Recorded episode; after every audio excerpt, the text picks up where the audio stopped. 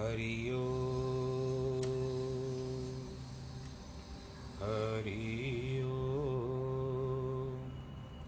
हरि ओ गुरुर्ब्रह्मा, गुरुर्विष्णु, गुरुर्देवो महेश्वर, गुरुर्साक्षात् परब्रह्म, तस्मै श्रीगुरवे नमः। विघ्नेश्वराय वरदाय, सुरप्रियाय लम्बोदराय सकलाय, जगद्दिताय, नागाननाय श्रुत्यज्ञविभूषिताय गौरीसुताय, गणनाथ नमो नमस्ते। शान्ताकारं भुजगशयनं पद्मनाभं सुरेशं, विश्वाधारं गगनसदृशं मेघवर्णं शुभाङ्गं, लक्ष्मीकान्तं कमलनयनं, योगिवृद्धानगम्यं। वंदे विष्णुं भवभयहरं, सर्वलोकेकनाथं, मङ्गलं भगवान् विष्णु, मङ्गलं गरुडध्वज, मङ्गलं पुण्डरीकाक्ष मङ्गलायस्तनो हरि सर्वमङ्गलमाङ्गल्ये शिवे सर्वार्थसाधिके। शरण्ये त्र्यम्बके गौरी, नारायणी नमोऽस्तु ते। नाहं वसामि वैकुण्ठे, योगिनां हृदयेन च, मद्भक्तां यत्र गायन्ति, तत्र तिष्ठामि नारद।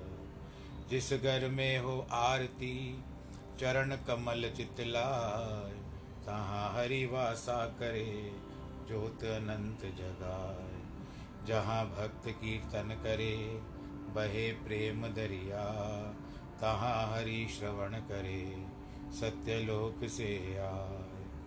सब कुछ दीना आपने, भेंट करूँ क्या नाथ? नमस्कार की भेंट लो, जोड़ू मैं दोनों हाथ, जोड़ू मैं दोनों हाथ श्री कृष्ण गोविंद हरे मुरारे हे नाथ नारायण वासुदेव। श्री कृष्ण गोविंद हरे मुरारे हे नाथ नारायण वासुदेव। हे नाथ नारायण वासुदेव। श्रीनाथ नारायण वासुदेव हे नाथ नारायण वासुदेव श्रीनाथ नारायण वासुदेव, श्रीकृष्ण गोविन्द हरे मुरारे, हे नाथ नारायण वासुदेव। नारायणं नमस्कृत्यं नरं चैव नरोत्तमं, देवीं सरस्वतीं व्यास ततो जयमुदीरये, कृष्णाय वासुदेवाय, हरे परमात्मने। प्रणतक्लेशनाशाय गोविन्दाय नमो नमः। ॐ नमो भगवते वासुदेवाय। ॐ नमो भगवते वासुदेवाय। हरि ओम भगवते नमो भगवते वासुदेवाय। भगवान श्री कृष्णचंद्र की जय। प्रिय श्रोतागणों, अथवा कृष्ण भक्त, कृष्ण प्रेमियों भक्ति प्रेम रखने वाले सभी श्रोताओं को एक बार आज फिर से बड़ी प्रेम भरी जय श्री कृष्ण। आशा करता हूँ कि आप में से, आप में से कई लोगों ने कल अर्धरात्रि के समय भगवान कृष्ण की बहुत दिल से पूजा की होगी। आज भी जन्माष्टमी का दिन है। अगर कल ना हो पाया तो आज करिए। भगवान की पूजा तो रोज करनी चाहिए। क्योंकि अंत समय भी देखिए, वही तो आता है काम। उन्हीं का नाम काम आता है। ले ले जाने के समय भी तो राम नाम का नाम ही सत्य कहते तो आप इस तरह से आपका विचार प्रभु के प्रति किस तरह से मिलता है, देख लीजिएगा कि आज फिर से जन्माष्टमी, वृंदावन में, मथुरा में इत्यादि जो वैष्णव संप्रदाय के लोग हैं, वे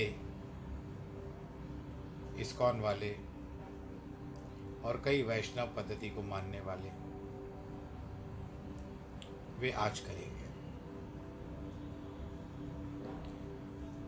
कदाचित इस समय हम अपना जो अपनी यात्रा है भगवत गीता की, उसके हम तेरहवें अध्याय में हैं और आज हम छब्बीसवें श्लोक से आरंभ करेंगे।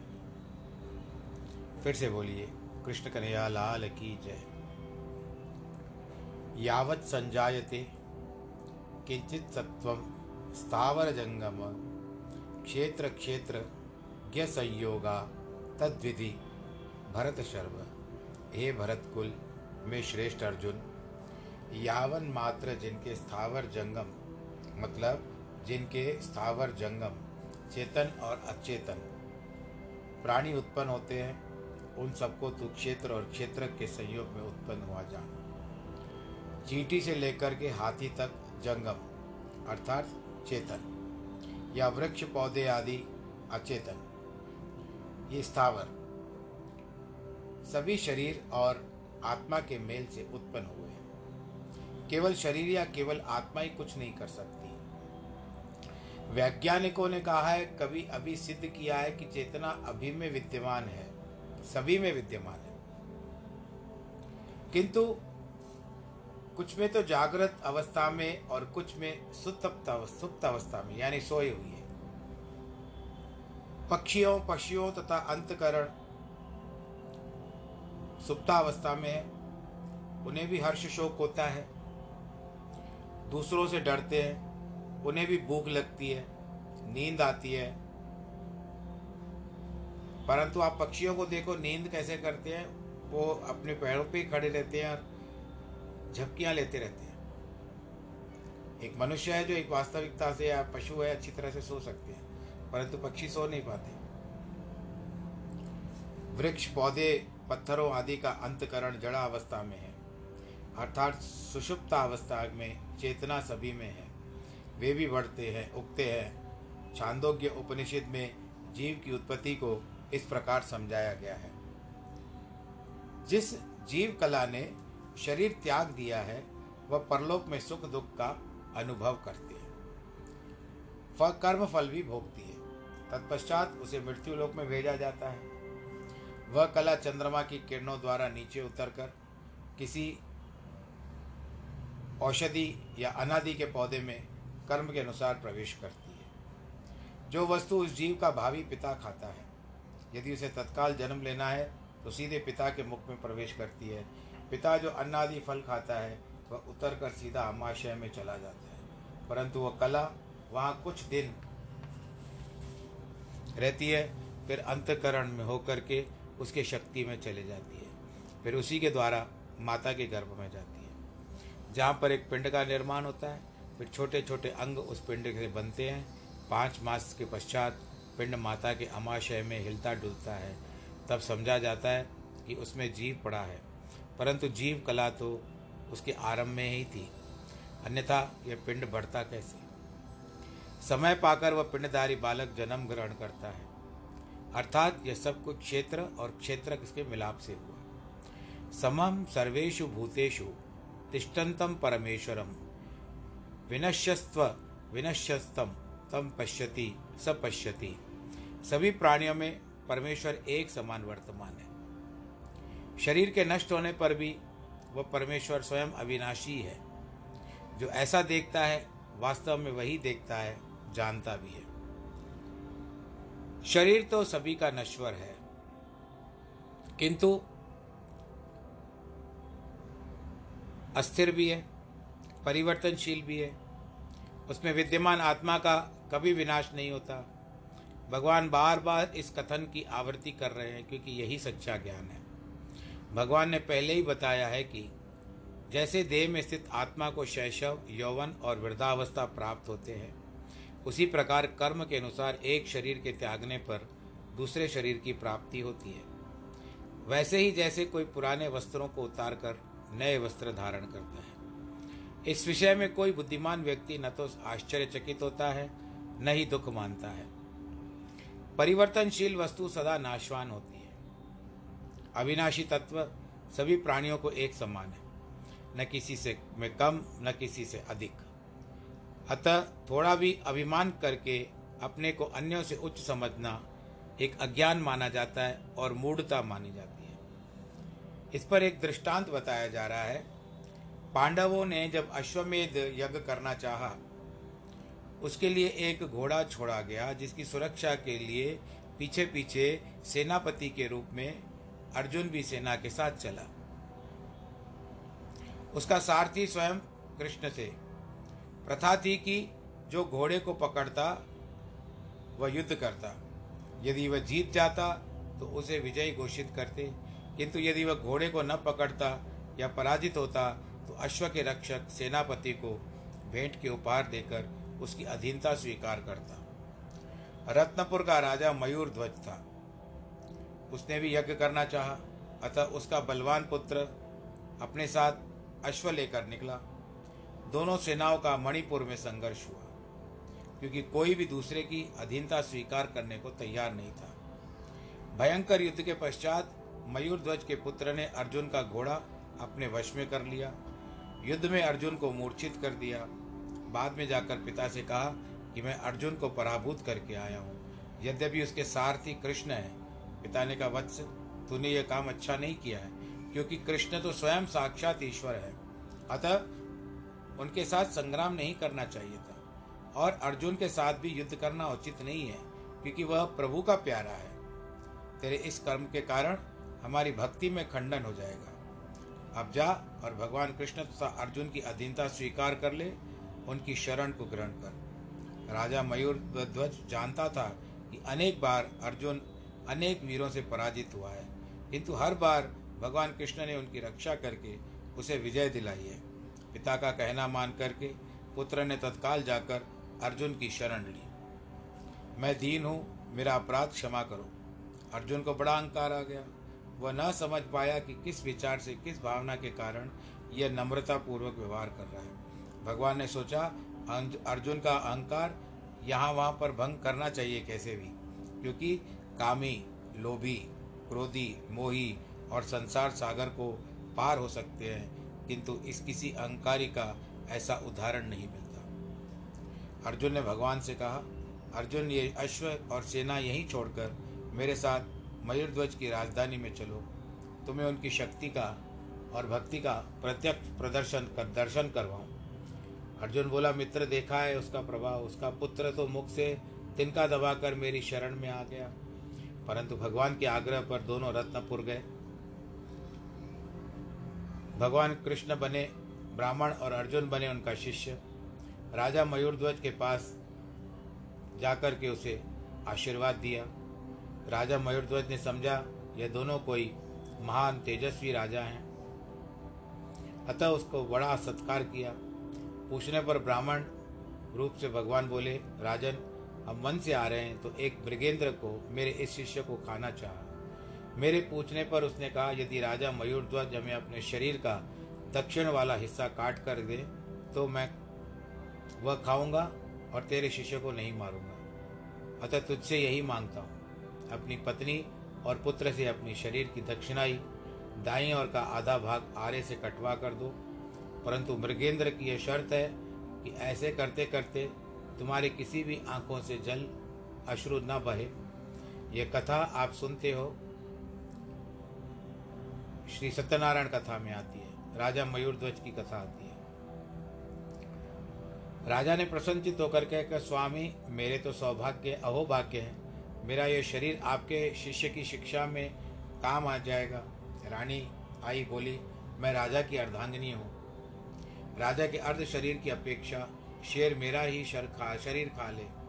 भगवान बोले, तू अर्धांगनी तो है, किंतु स्त्री वामांग मानी जाती है। मृगेंद्र तो को तो दक्षिण का हिस्सा चाहिए। सीधा वाला। राजपुत्र बोला, मैं पिता की आत्मा से उत्पन्न हुआ हूँ, उसी का ही स्वरूप हूँ। मुझे उस शेर के पास ले चलो। भगवान अर्जुन को दिखा रहे हैं कि राजा के धर्म के साथ सात पुत्र और बलिदान और रानी का प्रेम भी देख लो। आजकल की स्त्रियों और पुत्रों की दशा की सभी को ज्ञान चाहते हैं। जल्दी से बूढ़ा मर जाए तो संपत्ति पर अधिकार हो जाए। ऐसे स्त्रियाँ नहीं सोचती हैं। आप इसमें लिखा हुआ है, उसको छोड़ दीजिए। परंतु कई लोग ऐसे सोचते हैं। भगवान राजपुत्र से बोले तो युवराज है। न कि राजा, अतः तेरा शरीर भी शेर को स्वीकार नहीं होगा। किंतु तू धन्य है। अंत में राजा के शरीर को उसके पुत्र और पत्नी के आरे से चीरेने लगे। नाक तक आरा पहुँचा तो राजा की बाई आँख से पानी बहने लगा। भगवान बोले, अरे ठहरो ठहरो। ये शरीर मुझे स्वीकार नहीं। दुखी होकर दान देने से क्या लाभ? तू तो हट करके बलिदान करवा रहा है। अन्यथा तेरी आँखों में पानी क्यों आता? राजा बोला, स्वामी, ऐसा नहीं है। मेरी दाहिनी आँख रो नहीं रही है, बाई रो रही है। वह कहती है, दाहिनी आँख तो परोपकार में लग रही है, परंतु अभागी मैं हूँ। क्योंकि मेरे लिए कोई सदुपयोग कोई लेता ही नहीं है मुझे। मुझे कोई स्वीकार नहीं करता है। और सब लोग मुझे बायां समझ करके हँसते हैं। मुझे तो कोई दुख नहीं है। राजा के इस अभूतपूर्व इस बलिदान का दृश्य देखकर भगवान ने अर्जुन का अभिमान भंग किया। राजा को दर्शन देकर उसे अमृत पिलाया। सचेत होकर वर मांगने को कहा। राजा बोला, भगवान, मुझे कुछ भी नहीं चाहिए, किंतु अब कलिकाल आ रहा है। भविष्य में किसी भी भक्त को ऐसी कठिन परीक्षा नहीं देना। अतः कलयुग में भक्तों को घबराने की ज़रूरत नहीं है, परंतु सच्ची भक्ति होती है, होनी नितांत आवश्यक है, और यह दृढ़ विश्वास भी होना चाहिए। प्रत्येक शरीर में विद्यमान आत्मा अविनाशी है, जो ऐसा समझता है, वही सच्चा ज्ञानी है। यही भगवान का कथन है जब तक हमने ये अनुभव नहीं किया है, तब तक अविद्या दूर नहीं होगी। वे अंधे नहीं है, जिनकी आँखें नहीं है। अंधे तो वे हैं, वो हैं जो अपने प्रभु से दूर हैं और सभी में उनके प्रकाश को अनुभव नहीं कर सकते। इसके लिए भगवान जी के भक्त बने। आज हम भगवान जी को याद करते हैं। आज भगवान जी को किस तरह से याद करते हैं? एक एक भक्त का उदाहरण दे करके कहते हैं। क्या कहते हैं? पीनी है तो प्याली, हरि नाम वाली पी। पीनी है तो प्याली, हरि नाम वाली पी। कौन तुझे रोकता है सुबह शाम पी? कौन तुझे रोकता है सुबह शाम पी? पीनी है तो प्याली, हरि नाम वाली पी। हरि नाम वाली पी। कौन तुझे रोकता है सुबह शाम पी? कौन तुझे रोकता है सुबह शाम पी मीरा ने पी तो कमाल हो गया। मीरा ने पी तो कमाल हो गया। प्याले विच शाम दा दीदार हो गया। प्याले विच शाम दा दीदार हो गया। अरे पीनी है तो प्याली हरि नाम वाली पी। पीनी है तो प्याली, हरि नाम वाली पी। कौन तुझे रोकता है सुबह शाम पी? कौन तुझे रोकता है सुबह शाम पी? द्रौपदी न पी तो कमाल हो गया। द्रौपदी ने पी तो कमाल हो गया। साड़ी बिच शाम दा दीदार हो गया। साड़ी बिच शाम दा दीदार हो गया। हर पीनी है तो प्याली, हरि नाम वाली पी नाम वाली पी कौन तुझे रोकता है सुबह शाम पी कौन तुझे रोकता है सुबह शाम पी पीनी है तो प्याली, हरि नाम वाली पी कौन तुझे रोकता है सुबह शाम पी? कौन तुझे रोकता है सुबह शाम पी? सुधा माँ ने पी तो कमाल हो गया। सुधा माँ ने पी तो कमाल हो गया। तंदुल विच शाम दा दीदार हो गया। तंदुल विच शाम दा दीदार हो गया। पीनी है तो प्याली हरि नाम वाली पी। पीनी है तो प्याली हरि नाम वाली पी। कौन तुझे रोकता है सुबह शाम पी? कौन तुझे रोकता है सुबह शाम पी? शबरी ने पी तो कमाल हो गया। शबरी ने पी तो कमाल हो गया। बेरो विच राम का दीदार हो गया। बेरो विच शाम राम दा दीदार हो गया। अरे पीनी है तो प्याली हरि नाम वाली पी। पीनी है तो प्याली हरि नाम वाली पी। कौन तुझे रोकता है सुबह शाम पी? कौन तुझे रोकता है सुबह शाम पी? अर्जुन ने पी तो कमाल हो गया। अर्जुन ने पी तो कमाल हो गया। मित्र रूप में शाम का दीदार हो गया। मित्र रूप शाम का दीदार हो गया। हनुमत ने पी तो कमाल हो गया। हनुमत ने पी तो कमाल हो गया। हृदय विच शाम का दीदार हो गया हृदय विच शाम दा दीदार हो गया अरे पीनी है तो प्याली अरे पीनी है तो प्याली ओह पीनी है तो प्याली हरि नाम वाली पी हरि नाम वाली पी कौन तुझे रोकता है सुबह शाम पी कौन तुझे रोकता है सुबह शाम पी बोलो, कृष्ण कन्हैया, लाल की जय। तो हम भक्तों के नाम लेते हैं। आज हम इसको भी कह सकते हैं, जो मयूर ध्वज था, भक्त था। हम कहते हैं ना, सत्यनारायण की कथा में, अंत में राजा को अपने शरीर से आधा चीर कर, ये कौन था? आप सत्यनारायण की कथा में जब चौथे अध्याय में चलते हैं तो तीसरे अध्याय में चलते हैं तो वहाँ पर साधुमल नामक आता है, व्यापारी, जिनकी पत्नी थी लीलावती, कलावती, लीलावती पुत्री थी लीलावती। फिर वो दूसरे जन्म में राजा मयूर ध्वज बना था। स्कंद पुराण में ये कथा लिखी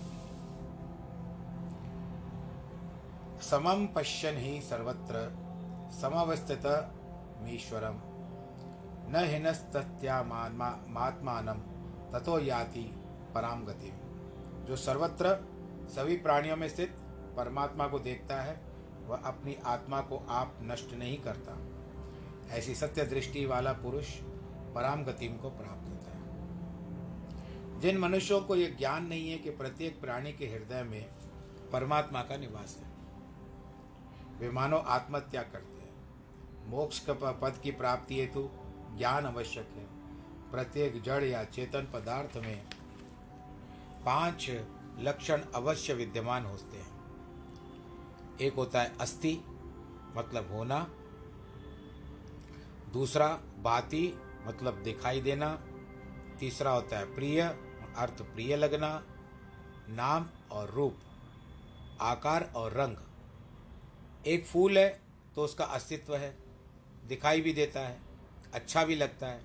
नाम भी है, रूप भी है और रंग भी है। एक और चीज़ हम जोड़ सकते हैं, उसमें सुगंध भी है। परंतु हम लोग पाँच लक्षण उत्तम और निष्कृतम, कम से कम और ज़्यादा से ज़्यादा, सभी वस्तुओं में है। कोई भी जीव या वस्तु ऐसी नहीं किसी को, न किसी को प्रिय न हो। उन पाँचों में तो प्रथम तीन परिवर्तनशील है, सदैव विद्यमान रहती है। चाहे वस्तुओं का रूप, रंग, आकार और नाम परिवर्तन हो जाए, जैसे लकड़ियाँ जलकर राख बन जाती है, सजीव शरीर निर्जीव हो जाता है दो तत्व नाम और रूप परिवर्तनशील है। प्रथम ती, प्रथम तीन तत्व ब्रह्म रूप है क्योंकि ब्रह्म भी सदा और सर्वत्र है। नाम और रूप प्रत्येक वस्तु का बदलता रहता है। ये दोनों जगत के लक्षण हैं क्योंकि जगत परिवर्तनशील है। मनुष्य को भगवान ने उत्तम बुद्धि दी है। यदि हम उसे सांसारिक पदार्थों की प्राप्ति में लगाकर वास्तविक आत्मा का ज्ञान प्राप्त नहीं करेंगे तो हमारे हाँ हमारे सामने मूर्ख और दूसरा कोई न होगा। बलिराम नामक एक बड़ा फकीर था, जो किसी बादशाह का वज़ीर था। राजकोष में एक हीरा था। राजा ने उसका मूल्यांकन करवाना चाहा। उस नगर में बड़े बड़े जौहरी भी उस हीरे का ठीक प्रकार से मूल्यांकन नहीं कर पा रहे थे। अंत में सभी ने यही मत व्यक्त किया कि फलाने नगर में एक बहुत बूढ़ा जोहरी है। वह हीरों का बड़ा पारखी है। वही इसका ठीक प्रकार से मूल्यांकन कर सकता है। बलिराम ने बड़े आदर के साथ उसे बुलाया। जिसने हीरा देखकर इसका मूल्य उस समय के निन्यानवे हज़ार रुपये बताया। बादशाह बोला, इसका मूल्य तो एक लाख क्यों नहीं बताता? जोरी बोला कि इस हीरे में निन्यानवे लकीरें हैं। यदि वे सौ होती तो इसका मूल्य एक लाख आंकता इन लकीरों को गिनकर ही मैंने मूल्यांकन किया है।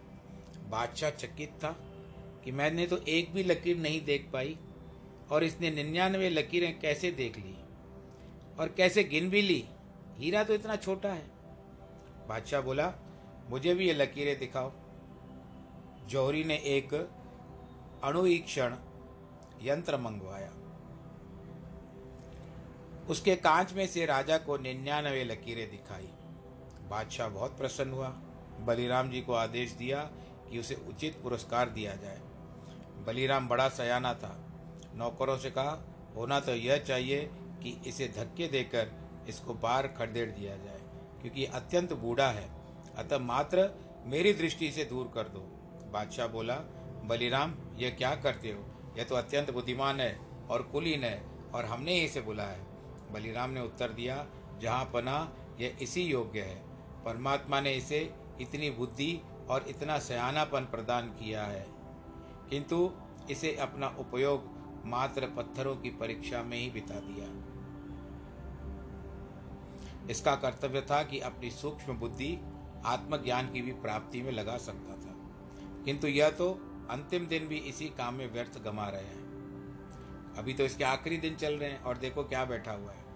इसलिए आत, यह आत्मा आत्मा हंता कठोर दंड का पात्र है यानी अपनी आत्मा का ही हत्या करने वाला है। किंतु इसकी आयु का सम्मान करते हुए मैं हल्का दंड दे रहा हूँ। ब्रह्म विद्या के बिना हम सब आत्महंता माने जाते हैं। मैं कौन हूँ? किस काम के लिए मैं इस संसार में आया हूँ? यह प्रश्न मन में धारण कर, यदि अन्वेषण किया जाए तो ज्ञान की प्राप्ति अवश्य होगी। किंतु यदि अस्थि, बाती और प्रिय की चिंता छोड़कर केवल नाम और रूप के पीछे पागल बनते हैं तो उसको आत्महंता ही कहलाएँगे। अभिज्ञान शाकुंतल में, शकुंतला कहती है, जिसने मानव जन्म पाकर आत्म परिचय प्राप्त नहीं किया उसने सभी पाप किए, मानो उसने अपनी आत्मा को ही चोरी कर ली वह कितने ही दान, पुण्य और तीर्थ स्नान क्यों न कर ले। वे सभी व्यर्थ हैं। आत्मा का ठीक ठीक प्रकार से मूल्यांकन न करते हुए यदि उसे शरीर मान बैठे तो आत्मा कितना, आत्मा का बड़ा अपमान हो जाता है। किसी सभा में कोई बड़ा सज्जन पुरुष आया हो तो उसकी समुचित आदर सत्कार करना। दूर यदि उसे उल्टा सीधा सुनाया जाए तो उसको रुष्ट नहीं होगा। प्राचीन काल में हमारी माताओं को ब्रह्म ज्ञान होता था। अपने बच्चों में वे ऐसे संस्कार और बचपन से ही डाल देती थी। यह मैं बार बार कहता रहता हूँ आप लोगों से। काशीराज की रानी मदालसा अपने बच्चों को ज्ञानमय लोरी सुनाती थी। हे बालक तो शुद्ध सच्चिदानंद स्वरूप आत्मा है। गर्भावस्था में महिलाओं को अवश्य सत्संग करना चाहिए। धार्मिक पुस्तकों का पाठ करना चाहिए। मदालसा के प्रथम तीन पुत्र बड़े ज्ञानमान हुए। राजा ने सोचा, अब शासन कौन करेगा? अतः वह पत्नी से बोला, सभी पुत्रों को ज्ञानी बनाकर महात्मा बना रही हो। राजा की भी तो कुछ चिंता करो। यह हम क्षत्रियो का धर्म है।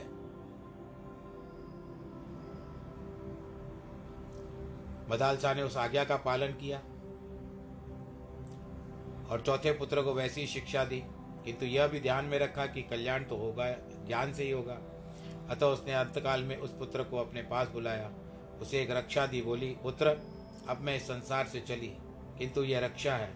जब कोई कष्ट या संकट तुझ पर टूट पड़े तो इस रक्षा को खोलकर इसमें लिखी हुई शिक्षा के अनुसार आचरण करना। पुत्र ने उसे लेकर कोषागर में सुरक्षित रख दिया। मदालसा चल बसी। राजा भी छूट गए। तब चतुर्थ पुत्र को राज सिंहासन प्राप्त हुआ। बड़े तीन राजपुत्रों को आत्म आनंद में मग्न हो रहते थे। वो उनको कुछ लेना देना नहीं था। कुछ समय के बाद एक शत्रु ने राजा पर उस पर आक्रमण किया। उसका सामना करने की कोई युक्ति नहीं सूझ रही थी।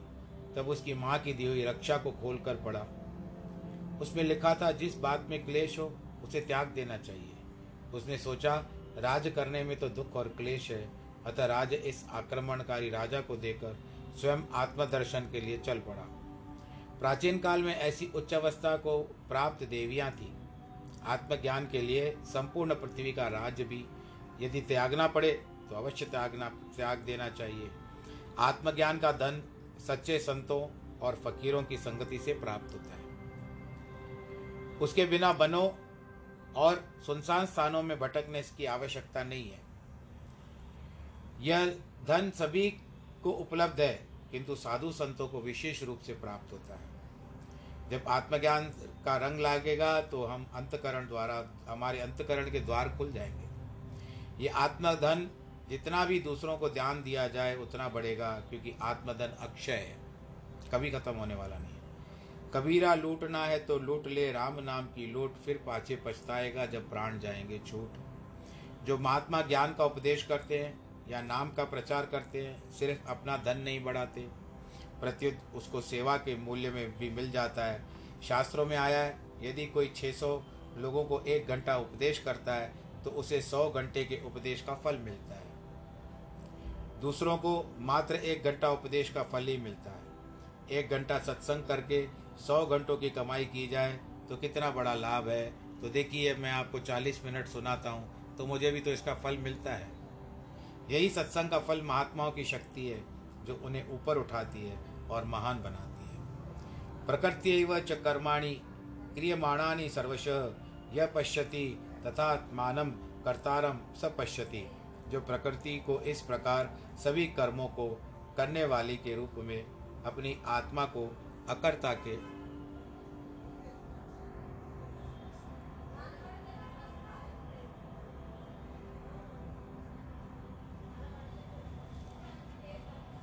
वास्तव में देखता है, जो अपने को कर्ता मानता है, अपने से ही कर्ता का भाव धारण करता है तो कर्म का भोगता भी स्वयं ही बनता है। किंतु भगवान कहते हैं, सच्ची दृष्टि उसी की है, जो अपने को अकर्ता और प्रकृति को कर्ता मानता है। महर्षि अष्टावक्र ने कहा है राजा, जनक, मैं ही करता हूँ, करने वाला हूँ। वह अभिमान एक जन्म का नहीं है, किंतु अंदर में समाया हुआ है। वह दृढ़ता एक बार बड़े अजगर के दर्शन समान है यह विश्वास विष के समान है। किंतु मैं कुछ नहीं कर सकता। आत्मा निर्लेप, अकर्ता और अभोक्ता है। इस अमृत के पान में सुखी हो जाओगे। कुछ व्यक्ति केवल इसका ज्ञान सुनने से ही अपने को महाज्ञानी समझने लगते हैं। अपने को आत्मज्ञानी कहलाते हैं। इंद्रियों के विषय में सुख लिप्त होकर कहते रहते हैं, आत्मा तो कुछ नहीं करती। वे सच्चे ज्ञानी नहीं है, वे तो स्वार्थ साधने के लिए ज्ञानी बने हैं। जब सचमुच अंतकरण में भावना उत्पन्न हो जाती है, मैं अकर्ता और अभोक्ता हूँ, फिर वही ज्ञानी बनते हैं। तभी सच्चे ज्ञान की प्राप्ति होगी। प्रतिदिन दृष्टांत तो देखते हैं, रात्रि को स्वप्न देखते हैं, किंतु अनेक भले भूले व्यवहार भी करते हैं। किंतु जागने पर कर्तापन कहाँ चला जाता है? स्वप्न में जो फल प्राप्त हुआ था, उसका ध्यान नहीं रहता। न हर्ष, न शोक, न दुख, न सुख। इस प्रकार यह संसार भी स्वप्न मात्र है। जब तक हम स्वप्न अवस्था में हैं तब तक ये कर्म और उसके फल दृष्टिगोचर होते हैं। किंतु जब भाग्यो ज्ञानोदय हो जाता है, एक होता है भाग्योदय और एक होता है ज्ञानोदय। तो भाग्योदय में तो आपको उस समय में सुख दिखाई देंगे, पर यही भाग्योदय आगे चल करके आपको दुख देगा। परंतु जब ज्ञानोदय होगा तो ना आपको सुख की बात रहेगी, ना दुख की बात रहेगी। सुख दुख अपने आप ही चले जाएँगे और अया आपको केवल एक ही बात मिलेगी, वो है आनंद। आप आनंद के सागर में डुबकी लगा सकते हो। नदी कहो, फिर कहोगे कि सागर तो पानी खारा होता है। ज्ञानी और अज्ञानी के बीच में जो अंतर है, उसके आगे आकाश पाताल का अंतर कुछ नहीं है। ज्ञानवान जागृत अवस्था में इसी संसार में निवास करता है। अज्ञानी स्वप्न को सच्चा समझता है, किंतु है तो वह सारा जगत एक स्वप्न मात्र। गुरु तेग बहादुर जब होशियारपुर ज़िले में पर्वतों के नीचे एक नवनगर आनंदपुर का निर्माण करवा रहे थे, वहाँ पर दुकान, मकान, महल तथा अन्य स्थान बनाने के लिए बड़े बड़े कारीगर दूर दूर से आकर एकत्र हुए। जिनमें से कईयों का मुर्शद एक मुसलमान था, यानी गुरु। और अनेक बार पहले भी वहाँ पर आया था। वह एक महान फकीर था। वह पर, वहाँ पर आया तो सभी कारीगर काम छोड़कर उसके पास आए और उसके सम्मुख बहुत सारे भेंट और उपहार देने लगे। नए नगर निर्माण की बात सुनकर पीर ने सोचा कि गुरु की वाणी तो बोलती है। ये संसार एक स्वप्न है। नौवें महल, महल्ले के श्लोक में वैराग्य ही वैराग्य भरा है। फिर स्वतः गुरु साहब इतने विशाल प्रपंच की रचना क्यों करवा रहे हैं? एक स्वप्न के लिए इतना प्रयत्न क्यों? महात्माओं का कहना है कि स्वप्न देखते समय अनुभव करे कि स्वप्न ही है। उस पर ईश्वर की बड़ी कृपा होती है। स्वप्न देख करके उसको सच्चा समझ ले तो फिर वो संसारिक बात ही हो जाती है। परंतु ऐसा तो हज़ारों लाखों में से किसी एक को ही महसूस होता है। अन्य सभी तो उसी को सत्य मानते हैं। इस प्रकार सच्चे ज्ञानी संसार में कर्म प्रवृत्त होते हुए भी संसार को सपने जैसा ही समझते हैं। पीर साहब उस पद को अभी प्राप्त नहीं हुए थे। उनकी विचारधारा थी ये केवल। मतलब मन में कई प्रकार के उनके संदेह आए थे। और होना भी चाहिए। यदि संदेह नहीं आते मन में उनके तो आज हमको ये बात कैसे प्राप्त होती? तो क्या होता है? वह वाणी के शब्दों को देखने लगे। राम गयो, रावण गयो, जाको बहु परिवार। क्या कहते हैं? राम गयो, रावण गयो, जाको बहु परिवार, कह नानक थिर कछ नहीं, सपने ज्यो संसार। राम जी चले गए। रावण भी चला गया। उनका जो परिवार था, वो भी उस चला गया। कोई स्थिर नहीं रहता। संसार छोड़ करके सबको जाना ही पड़ता है। और इनके इस पे कहते हैं, ये नाय मल्ले के श्लोक में आता है तो उस समय कहते हैं कि कह नानक, यानी गुरु नानक देव जी कहते हैं, स्थिरता कुछ भी नहीं है। कह नानक थिर कछु नहीं, यानी स्थिर कुछ नहीं। सुपने जीव संसार। ये संसार जो है, ये मात्र एक बनाया हुआ ईश्वर की माया के अधीनस्थ एक स्वप्न है। ये संसार है, सुपने जैसा स्वप्न जैसा, जिसको हम प्रतिदिन संसार में कई प्रकार के स्वप्न देखते हैं। फिर सुबह तक उठते हैं कभी कभी तो दोपहर में भी देख लेते हैं स्वप्न। परंतु ऐसी कहावत है कि कुछ स्वप्न ऐसे बताए गए हैं, शकुन जो बताए गए हैं, अगर हम संतों, महात्माओं की बातों को भी ध्यान में रखें और यह भी बात बताएँ कि स्वप्न कभी कभी ना, जो अंत समय सुबह का बहुत अच्छी मीठी नींद होती है आपकी तो उस समय में आपको यदि कोई अच्छा स्वप्न आए या कोई भी ऐसा स्वप्न आए तो ब्रह्म मुहूर्त का समय होता है वो। अंतिम छोर होता है रात्रि का, प्रातःकाल आने वाली होती है। उस समय का स्वप्न जैसे कहा जाता है कि थोड़ा सच्चा होता है। फिर भी जैसे जैसे आप लोग का विश्वास, आप आगे बढ़िए। और आज देखिए, समय ने भी अभी बता दिया कि अभी इस समय ज्ञान को भी बंद करना है। आप लोग सुरक्षित रहिए, आनंद के साथ रहिए। परिवार के साथ संयोग बना करके रखिए। सैनिटाइजे, सैनिटाइज़र का ध्यान रखिए, मास्क का ध्यान रखिए। बाज़ारों में मत जाइए काढ़ा पीजिए। और आज जिनके परिवार के या आप में से किसी के भी जन्मदिन हो अथवा वैवाहिक वर्षगांठ हो, उनको ढेर सारी बधाइयाँ। ईश्वर आपको सदैव सुरक्षित रखे। यही ईश्वर से कामना है फिर से जन्माष्टमी की बधाई देते हुए इस प्रसंग को पूरा करते हैं। सर्वे भवन्तु सुखिनः, सर्वे सन्तु निरामया, सर्वे भद्राणि पश्यन्तु। माँ कश्चित् दुःखभाग् भवेत्। नमो नारायण नमो नारायण नमो नारायण।